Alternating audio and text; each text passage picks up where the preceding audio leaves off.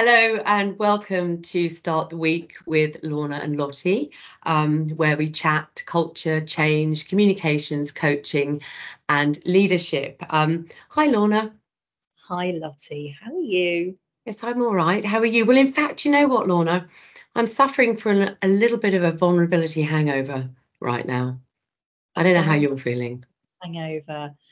Um, yeah, I hate hangovers these days. Being in your 40s and having a hangover is a bad thing, right? But we have both had this week, we've had what the great Brene Brown refers to as a vulnerability hangover. And we didn't realize that's what it was until you started doing some deep reflection and kind of shared those reflections with me.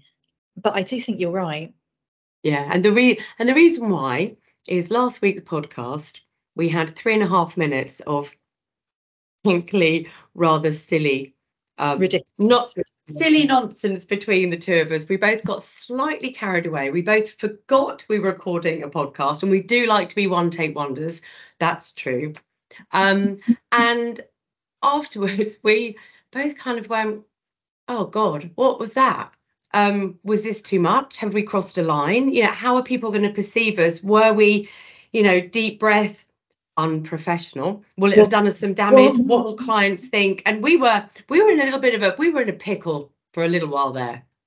We were having some existential angst weren't we? Around about tuesday from tuesday till thursday there was definitely a lot of belly button reflecting listening back trying to work out did i do one verse too many of the ballad of barry and freda um, were we laughing too loud? We had a, a proper few days where we thought have we been too much. extra too much? Yeah. too yeah. much work podcast too much to put out on something like linkedin too much to share with people who we respect and want to work with. Um, and then you had a little bit of an epiphany which has really helped us both shape our thoughts on this. Tell me yeah. more.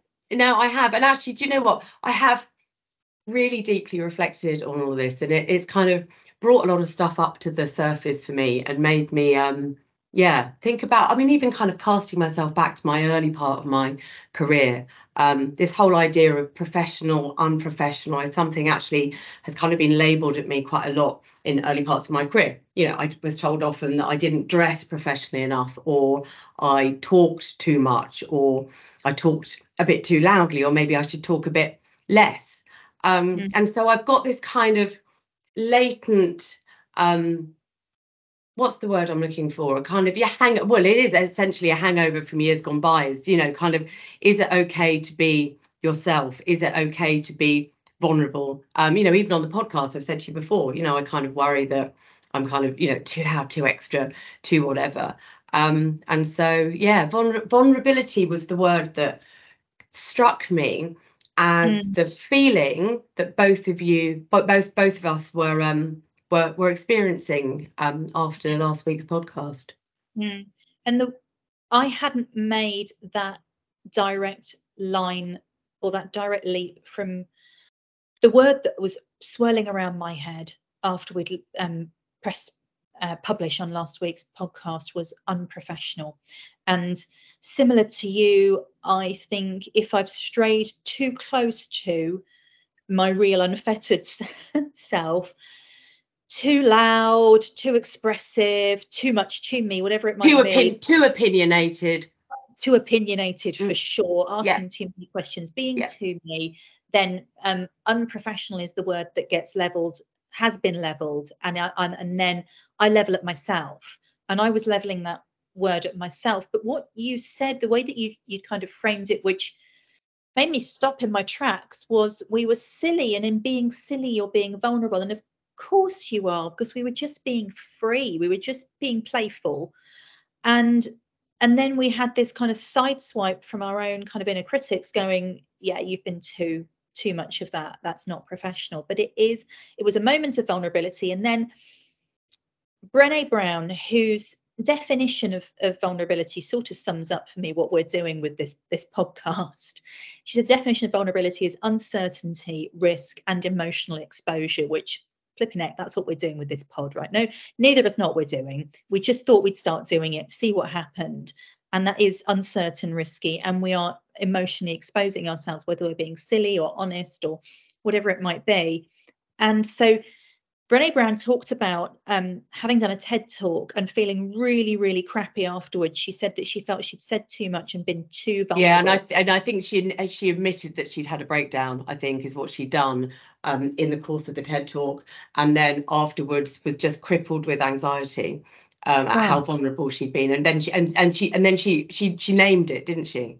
Yeah, she did a vulnerability hangover, which is such a a wonderful way of putting it. This I've done the brave thing. And we talk about, you know, being courageous and compassionate in our, our own values when we work, right? But actually, this past week has been a, in a funny sort of a way for a reason that I didn't expect. It's been a way to really bring home that being courageous and compassionate actually can be really quite scary. And when you've done it, you know, the courageous thing, um, and and actually, what felt like a very small, silly thing, um, you're in a you really land in a place of vulnerability and that is hard it takes courage but as brene brown also said that vulnerability is the birthplace of creativity innovation and change yeah, which is interestingly the three top topics um, from the CEOs that she spoke to when she asked them what three what three challenges, what three themes, what three issues are you most concerned about?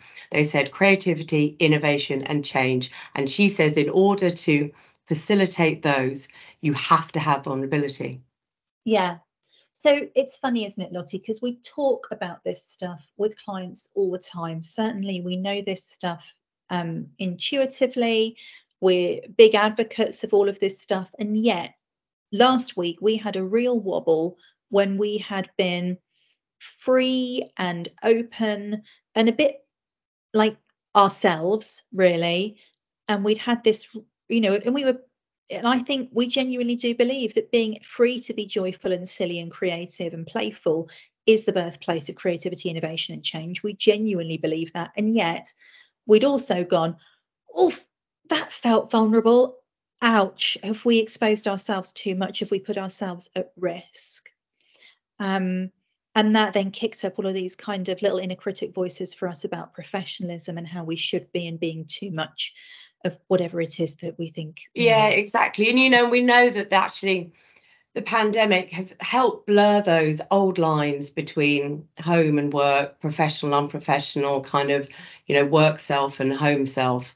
Um, and you know, in days in days gone by, you know, again, I can remember, you know, going down to the pub with your work colleagues after work, and you'd had a couple of drinks, and you might have revealed a couple of things about yourself, and then you go home and you'd go, oh my god, what have I said? What have I said? Have I da- have I damaged myself? Mm. Have I damaged damaged my reputation? Um, mm. And actually, what's really interesting is that there's research that suggests that actually trying to maintain those two separate entities is actually damaging. It's exhausting. Um, and if we have to actively hide these parts of ourselves at its worst, it can actually end up causing burnout. And I know you've read some really interesting things this weekend around CEOs burnout, invulnerability, um, haven't you?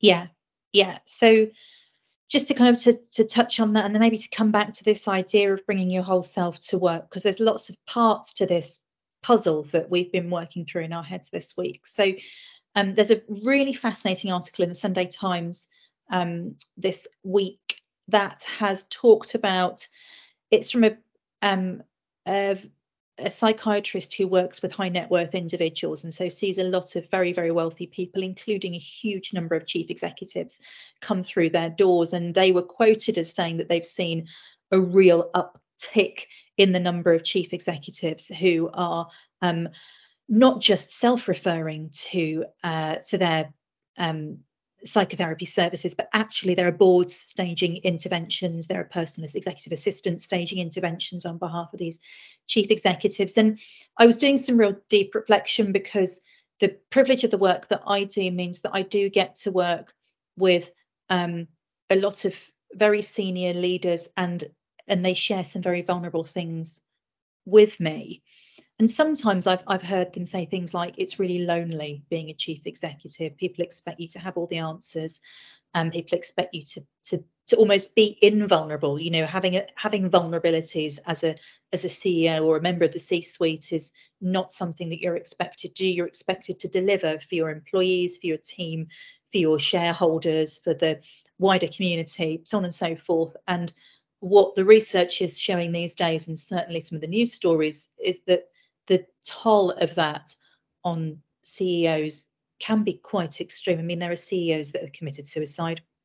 There are CEOs that have, um, you know, had had real breakdowns. And I think it's really interesting that the female CEO of um, YouTube, I think it's YouTube, uh, has recently resigned, saying she's burnt out and wants to spend more time with her family, similar to um, Jacinda Ardern last year. And it's almost more permissible for female leaders to do it than it is for male leaders to do it. The ability to be vulnerable, to be real, to be human just isn't there, particularly for male chief executives as much. So I thought that, and in a way, this idea of maintaining two separate selves for me sits there because there's the persona that you put on, the corporate persona that you put on for the employees, for the markets, for whoever else, right, as a, as a leader. And then there's the real you, which probably still feels like the little girl or little boy that you were 30, 40, 50, 60 years ago. Yeah. And if you're not allowed to bring that real human, silly version of you to work in any form, that's a lot of emotional labor and energy that you are taking to to conceal that's a lot of pressure on top of the pressure of the role and everything that's true. else. Um, you know, and I think I, I kind of feel that more acutely than others, I think, um, from a real kind of personal um, level, kind of this idea that maintaining these two separate identities is damaging. And, you know, as you well know, Lorna, and I'm kind of happy to share my story. Um, 18 months ago, as you know, my marriage broke down painfully, irre- irrevocably, um, and it was not my choice.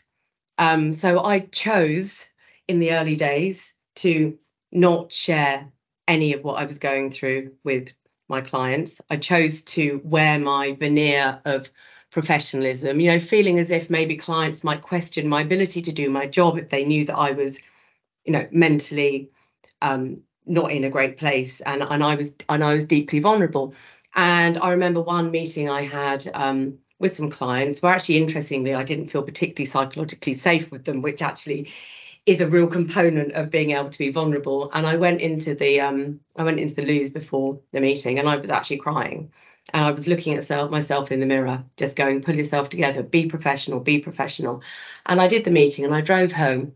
And I thought afterwards, I thought, I can't do this anymore. I can't. And then um, about a week later, I went up to um, an award ceremony for one of our clients and I was sat next to the chief people officer, and we were on the top table with the with the exec, um, with the board, with the chief executive, and we were having all the normal kind of surface level conversations. And suddenly, she just went, "How's your husband?"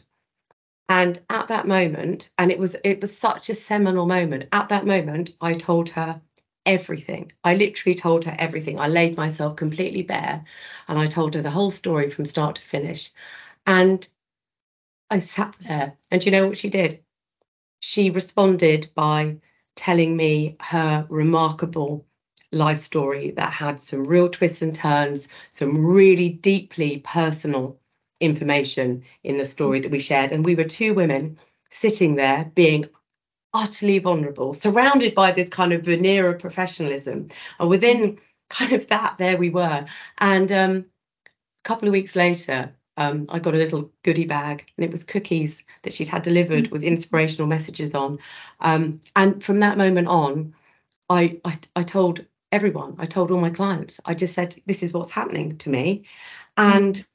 as a result, every single relationship with every single client has deepened. It's, it's, I mean, it's, it, for me, there's no going back. For me, vulnerability and courage is is the only way forwards. Did you tell the client that you didn't feel psychologically safe with? Did you also tell them? No, I never no. told them. Yeah. And so that's really telling for me because I think we've we've sort of said at the beginning, you know, bringing your whole self to work, being being yourself, unleashing creativity, unleashing um, innovation requires you to be vulnerable, but that requires a bedrock of, of trust, of safety. And what you had with that beautiful chief people officer was this bedrock of psych- psychological safety. You were able to feel safe with them.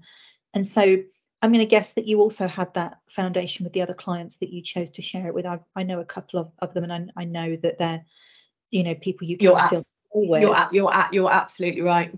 Yeah. Yeah.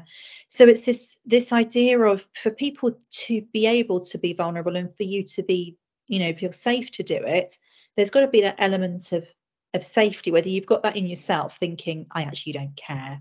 I'm just going to be me, which as a singer and a performer is what you often tap into when you're when you're performing on stage. I'm going to share something about about me. I'm going to put it out there and i don't know how it's going to be received. It's it's you know it's scary i don't know but i need to do that to give give my best. What you did was ensure that there was that foundation of of psychological safety which i think for for workplaces is why trust and psychological safety is so foundational to everything else because without it people actually cannot then be their true selves. And I just want to touch on this whole bring your whole self to work thing, which is what you were doing in in that example that you really courageously just shared. Your whole self was experiencing this really, really crappy situation. And it was taking up a lot of your physical, emotional energy, energy yeah. and time, quite frankly. And so to be able to be your whole self required you to say, I am going through this. And um, I think very often we throw around bring your whole self to work as a little bit of a flippancy. And in a way, it's now got a bit of a backlash because of it. People have said, well, what if your whole self is an asshole? Or if your whole self's just being a really grumpy cow today? It's like, well, I would say that actually the vulnerable place is like three layers below that grumpy cow or that asshole right? So you're not really bringing your whole self if you aren't operating from a, a vulnerable place and you can't be vulnerable. So it's no good saying to people, bring your whole self to work, but it's not psychologically safe to do so. We can't tell you how we're going to react if you be be you. So there's got to be that bedrock, that kind of that. I'm in my mental image. It's like vulnerability is a tightrope, right? It's a tightrope. It's a high wire, and you've got to have a big old trampoline of trust and psychological safety underneath it for people to walk that tightrope. Yeah, it's just, I mean, it's, essentially, it's just, it's just allowing yourself and having permission to be more human. Be more human, make yeah. mistakes, don't get everything right all the time. You're not perfect. Just yeah.